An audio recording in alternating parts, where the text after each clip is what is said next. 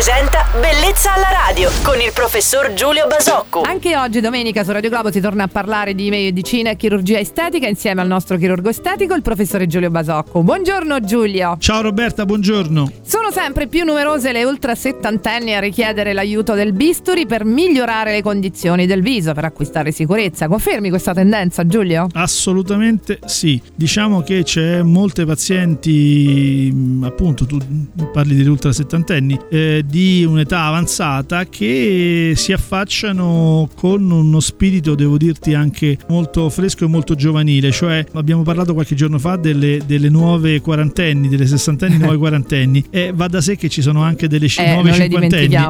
quindi, quindi sì, diciamo Certo. che in questo senso la platea della medicina estetica si è, e della chirurgia estetica si è spostata perché la vita media si è allungata e perché di conseguenza, grazie a Dio, ci sono delle settantenni che si sentono ancora Coringa em Forma. Certo, ho letto che gli interventi agli occhi poi sono quelli più diffusi sulle donne ultra settantenni, vero Giulio? Beh sì, gli occhi sono una zona che è particolarmente importante dal punto di vista estetico e altrettanto che invecchia con una relativa facilità per, per le caratteristiche di delicatezza che la pelle eh, degli occhi ha, ha- come caratteristica. Quindi diciamo che sì, è un intervento molto molto praticato. Salutiamole anche tutte queste nostre amiche ultra settantenni, vi abbracciamo tutte quante. Bene, Le ringraziamo. stai ritrattando come delle vecchiette, eh? questo non gli piacerà. Sono Queste- tutte bellissime. lo- loro non si sentono nonnine, quindi non le trattare, non le abbracciare come nonnine. No, no, soltanto amiche over 70 Bene, e meglio basta.